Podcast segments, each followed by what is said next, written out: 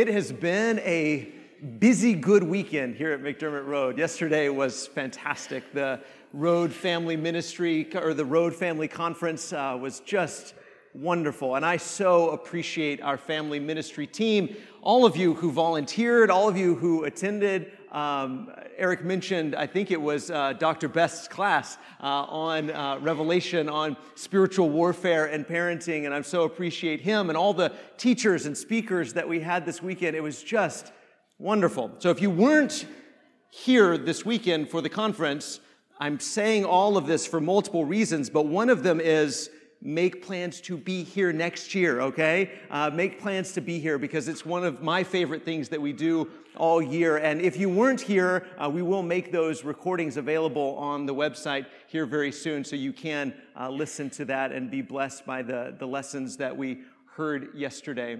As always, I don't know if I said it yet or not, but I love you. I love this church family so very much.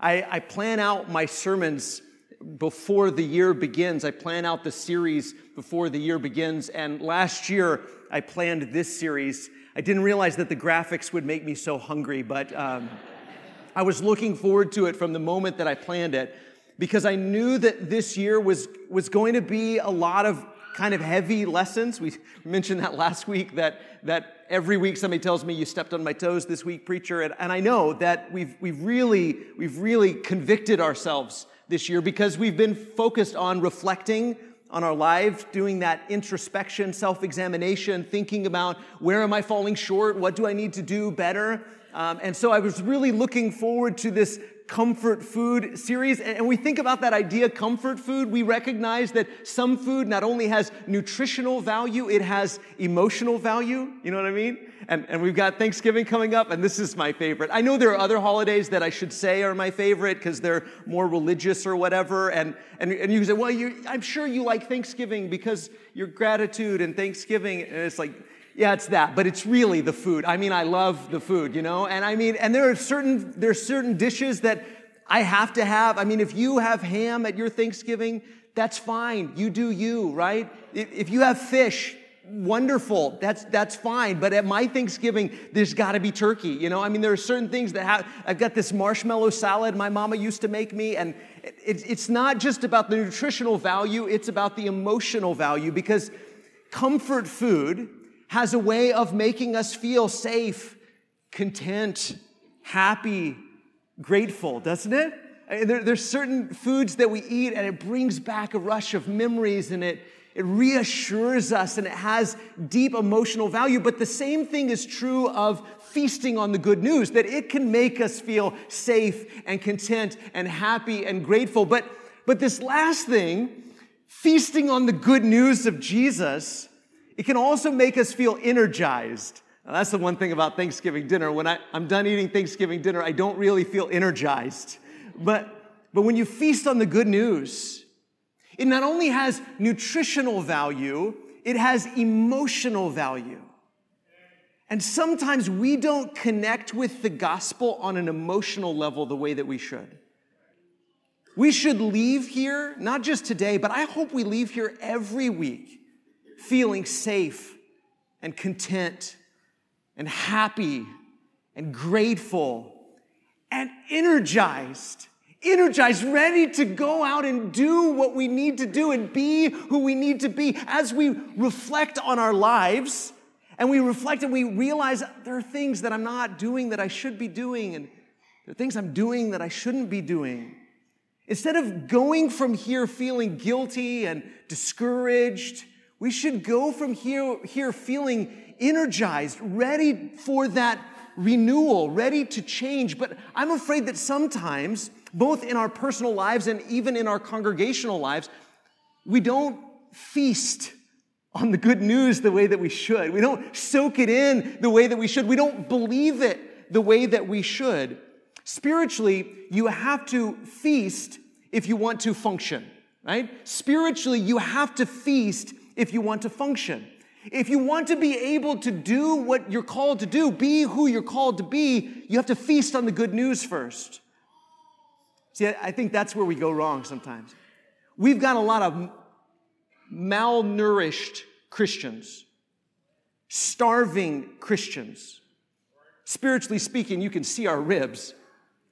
We haven't feasted on the good news, and yet we desire to, to do good things and be good people and work hard and try hard and do better and don't do this and don't do that, but we haven't feasted, and so we can't function.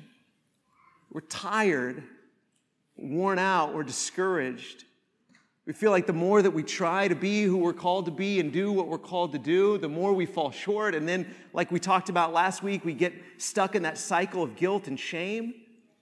One of the problems is that we haven't feasted the way that we're supposed to feast. We haven't soaked it in. In fact, sometimes you can tell, you can tell who's been feasting on the good news. Because when you when you've been feasting on the good news, you praise different. You pray different. You talk different. You live different. You can function when you've been feasting. But when you haven't been feasting, you can't function. Everything's harder. You try to do even a little bit of good, and you just don't have the energy to do it.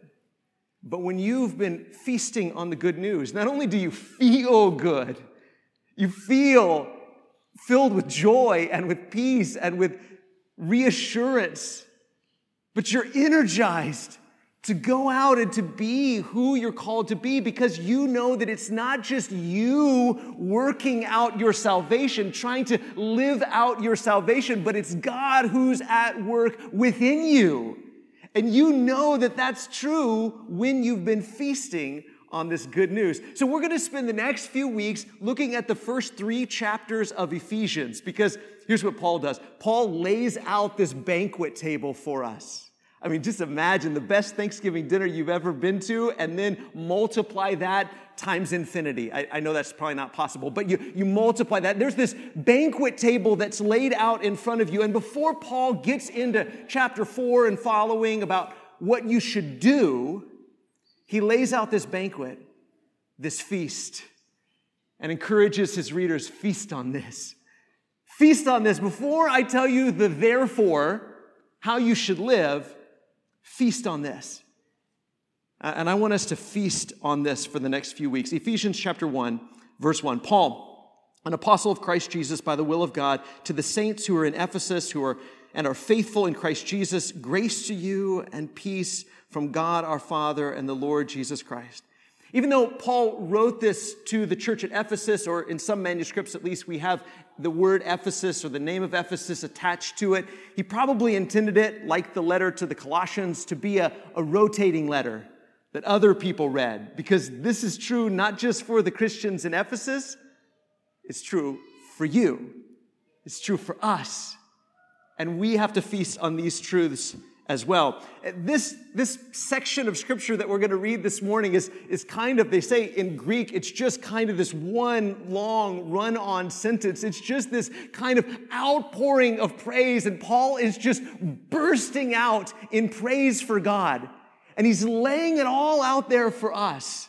And, and I just kind of want to be the guy that shows you to your table and, and points out a few things and said, try, you got to try that.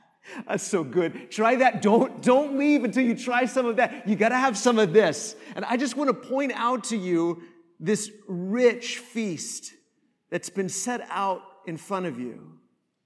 Because if you've reflected on your life this year and you realize, like me, that you've fallen short and you want to do better, then you have to feast if you want to function.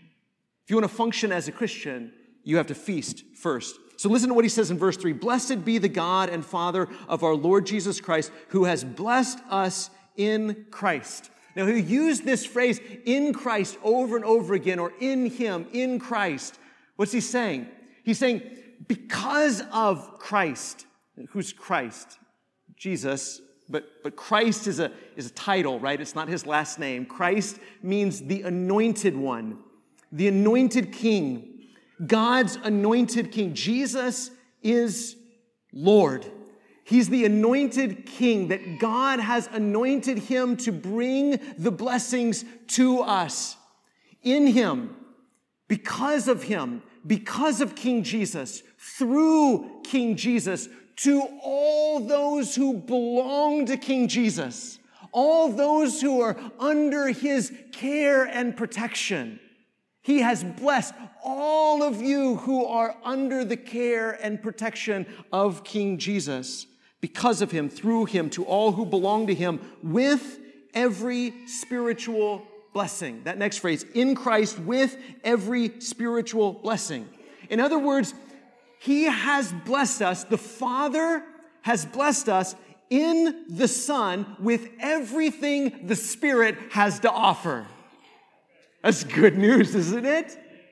It's good news that God the Father has blessed us in the Son, because of the Son, through the Son, with every spiritual blessing, with everything the Spirit has to offer, with all of the blessings that the Spirit has to give, they are yours in Christ Jesus.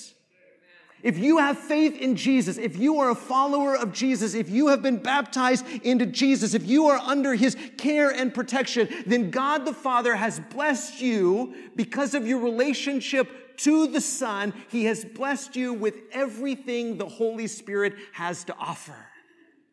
It's yours. It's yours. I don't know what else is going on in your life, but you need to know this. I don't know how you're hurting or what you're worried about or what you're afraid of, but if you're in Christ, then everything the Spirit of God has to offer belongs to you, belongs to us. He says, in the heavenly places, as opposed to in the earthly places. You have the seen places the seen things, and then you have the unseen places, the unseen things. Now, in the seen places, you may look at your life and you say, I'm not very blessed. You may look at your car, you may look at your clothes, you may look at your house, you may look at your bank account, you may look at your health, and you may say, I'm poor, I'm hurting, I'm sick, I, I don't, I don't have all of these things. Well, the gospel is not just about what you can see, but what you can't see. It's about realizing that you are blessed with blessings that you can't lay your eyes on yet. One day you will, but right now it's in the heavenly places. One day, what's in the heavenly places will be revealed, will appear. But right now, it's in the heavenly places. And in the heavenly places, you, if you're in Christ Jesus, you have been blessed with everything the Spirit of God has to offer in the heavenly places where God reigns, where Jesus sits at his right hand, where all things are what God wants them to be. You belong to him. No, it doesn't always look that way. No, it doesn't always feel that way. No, it doesn't always seem that way. But Paul wants his readers to know that in spite of the way things look for you right now, if you belong to Jesus, then every spiritual blessing belongs to you. Verse 4 even as he chose us in him before the foundation of the world, that we should be holy and blameless before him in love. Translators have a hard time figuring out where that in love goes. We'll get to that in a second. But he says, even as he chose us in him, he chose us in Him. I think sometimes we get really individualistic with this and we get really uh, focused on ourselves, but He chose everyone who is in Jesus. He said, someday, before the foundation of the world, He said, someday I'm going to gather together a multi ethnic, multinational, multilingual family. And I'm going to bless them with everything I have to offer. They are going to be my people. I'm going to bless all the nations of the world. That was God's plan. And guess what? You and I were part of that plan. We are God's chosen people. We are God's chosen people in the Messiah, in Christ. In Him, He chose us before the foundation of the world that we should be holy and blameless before Him. Now, in love may refer to in love, God chose us, or maybe it refers to the next phrase in verse 5, or, or maybe it's how we stand before Him. And a lot of times when we come to one of those, is it this or this or this? What's the answer I sometimes like? Yes, right? yes. So all of those things are true. In love, He chose us. And we stand before Him in love. In love for Him, in love for one another. He loved us. And we love Him. And we love each other because He first loved us. And then it says in verse 5, He predestined us for adoption to Himself as sons through Jesus Christ, according to the purpose of His will, to the praise of His glorious grace with which He has blessed us in the beloved. we could just hang out in just one verse all day long. Somebody told me I had an extra hour today to preach. Is that, is that how that worked? I didn't know if that was how that worked or not. But he, he thank you, Reggie. Uh, he, he predestined us for adoption to himself as sons. Why sons? Does he mean sons and daughters? I mean, yes, he means men and women, but he means whether you're a man or a woman, whether you're a Jew or a Gentile, regardless of your gender, regardless of your ethnicity, if you are in Jesus, you have been adopted as sons, meaning you have been made full legal heirs. Full legal heirs. Everything that belongs to Jesus, everything that belongs to Him because of who He is, belongs to you because of who He is, because of what He's done. It belongs to you by grace. He chose us, Jews and Gentiles, men and women, slaves and free, all of us who are in Christ Jesus, and said, I'm going to adopt them as my children. And I'm going to make them full legal heirs so that everything that is mine is theirs. I'm going to love them. I'm going to love them so much they can't even wrap their mind around my love for them. This was God's predetermined plan. This is how blessed you are. I know it doesn't always feel that way. I know it doesn't always seem that way. I know it doesn't always look that way, but whether it looks that way or not, you are that blessed because of who God is and what He chose to do before the world was even created. He chose to adopt us as sons. Now, why? He says, that we might praise his glorious grace. That we might praise his glorious grace. That he would adopt us as his children so that we would praise him. See, what Paul is doing right here in these verses, this just outburst of praise is the natural response to realizing you are that blessed. That's one of the ways you know that you know you are that blessed. That's one of the ways you know that you feel it deep down in your bones, is if you can't help but praise His glorious grace. To say, what, what a king He is! What a God He is! That He's blessed me like this, that He chose us like this, that He's done all of this to make us His family. If you can't help but praise Him, that's when you're starting to really get it. And some of us don't praise Him like that because we don't realize and recognize how blessed we really are, that we were nobodies. And now the creator of the universe is our Father. We're His adopted kids. Everything that is His is ours because He loves us. He says in verse 7 In Him we have redemption through His blood, the forgiveness of our trespasses according to the riches of his grace, which he lavished upon us in all wisdom and insight. Redemption. I love that word. In the Old Testament, redemption would happen when typically when somebody got really poor.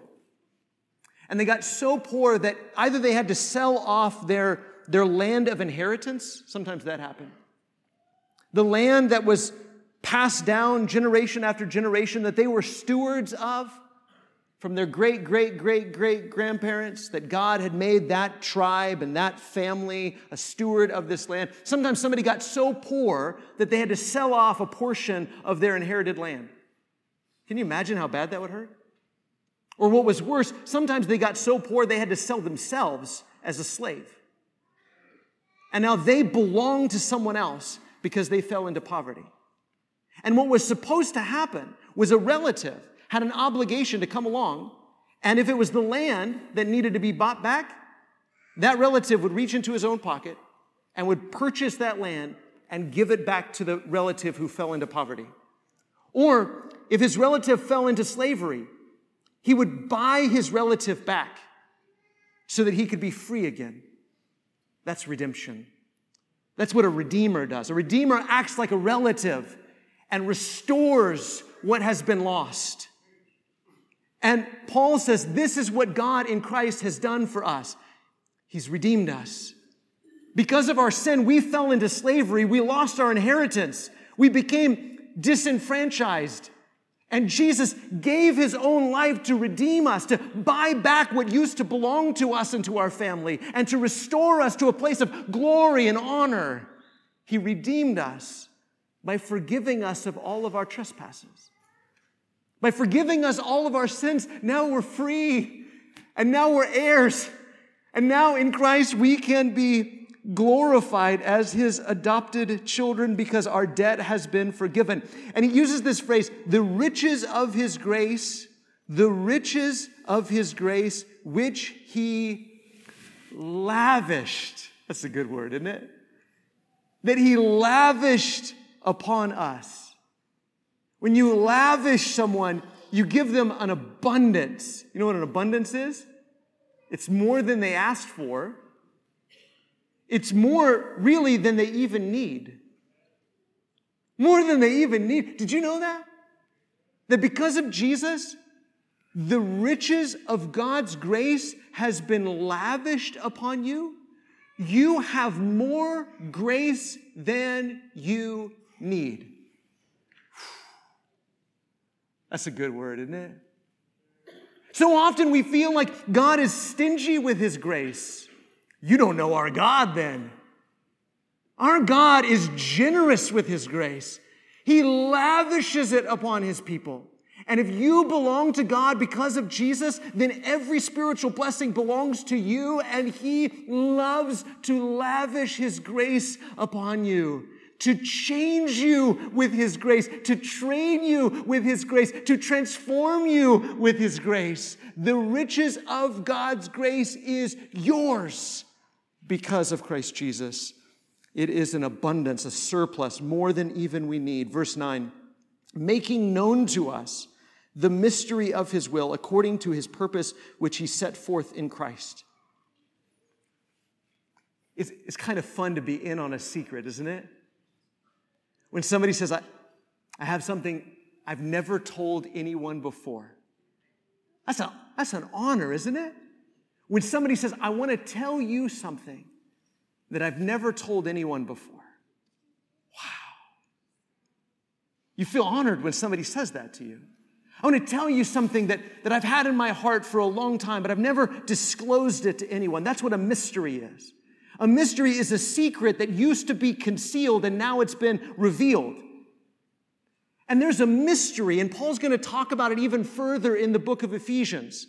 This mystery is, he says in chapter 3, the mystery is that the Gentiles are fellow heirs, members of the same body, partakers of the promise in Christ Jesus through the gospel.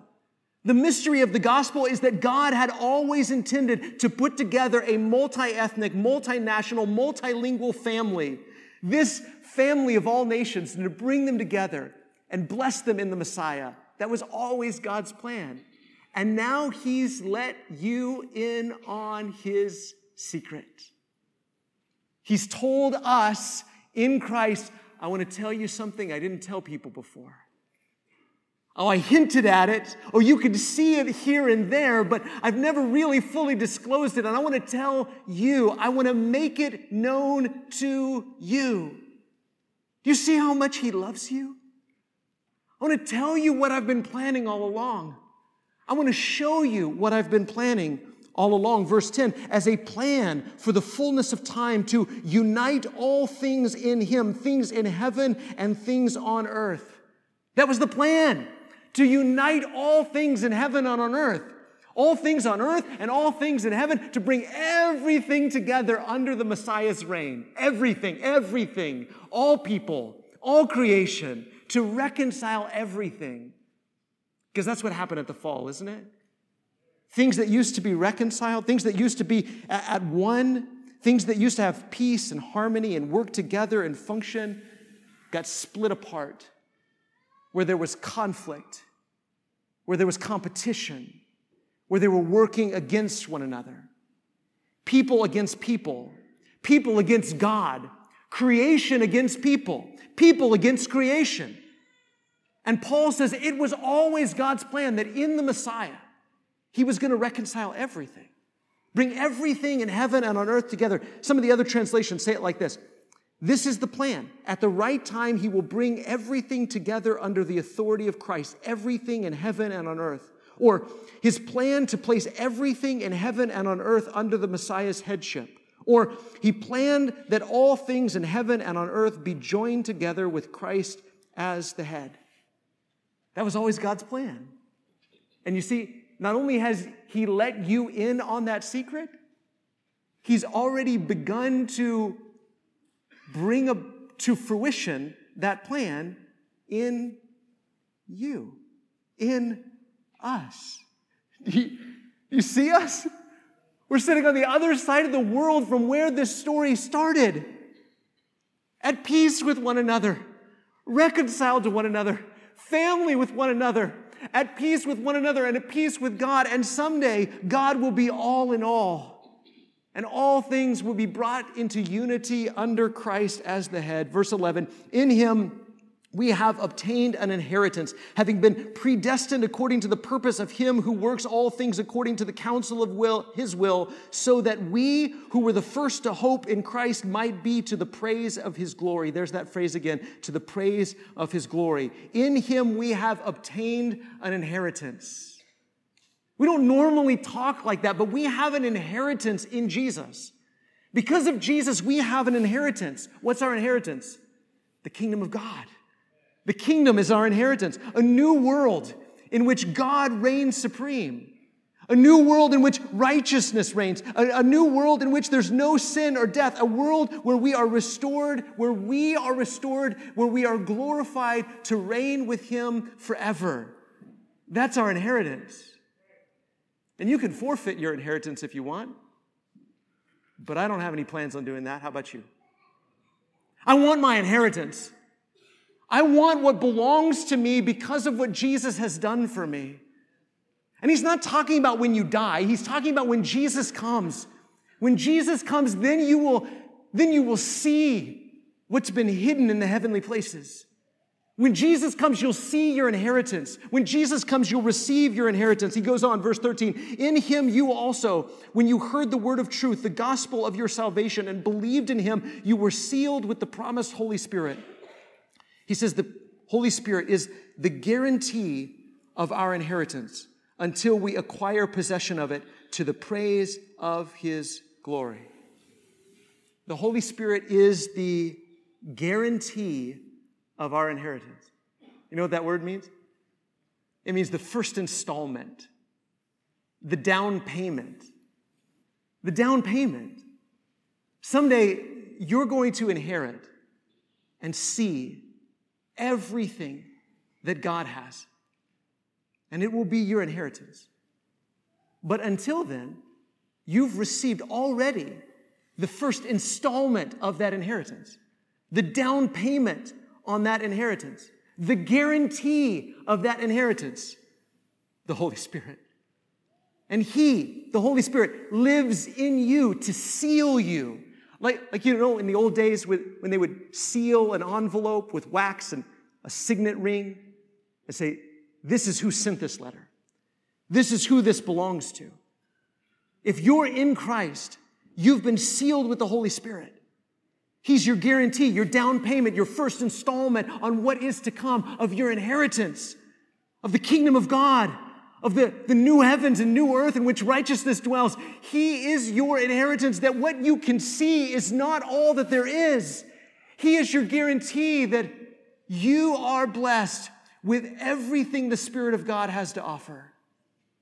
even if you can't see it yet, even if some days you don't feel it yet, even if it doesn't always seem that that's true. Before you function, before you try to do anything for God, you have to believe these truths. And that's my only question for you this morning. Do you actually believe you're this blessed? Do you actually believe that you're this blessed? That you are chosen?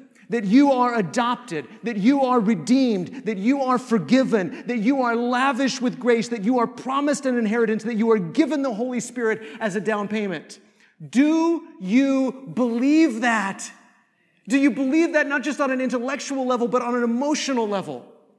Because if you don't, if you don't, it'll be really easy to forfeit it all to just give it up, to not fight for it, to not hold on to it, to not strive towards it, because you don't actually believe that it's yours. And so you just walk away from it. But if you do believe it, if you believe it in your mind and in your heart, if it soaks down in your bones, if you feast upon it, you praise different, you pray different, you love different, you live different. Do you actually believe that you are this blessed in Christ. Maybe you're not yet. Maybe you're not that blessed because you're not in Christ, but you're ready. You're ready to put Jesus on, to surrender your whole self to Him, and to receive from Him all of these promises, all of these blessings, everything that God has to offer you by grace. If you're ready to make that decision, or maybe you've made that decision and you just need prayers from your brothers and sisters in Christ. Our shepherds would love to meet with you in the prayer room. Or we're going to stand up and we're going to sing a song and we're going to invite you to respond to God's invitation. As together we stand and sing.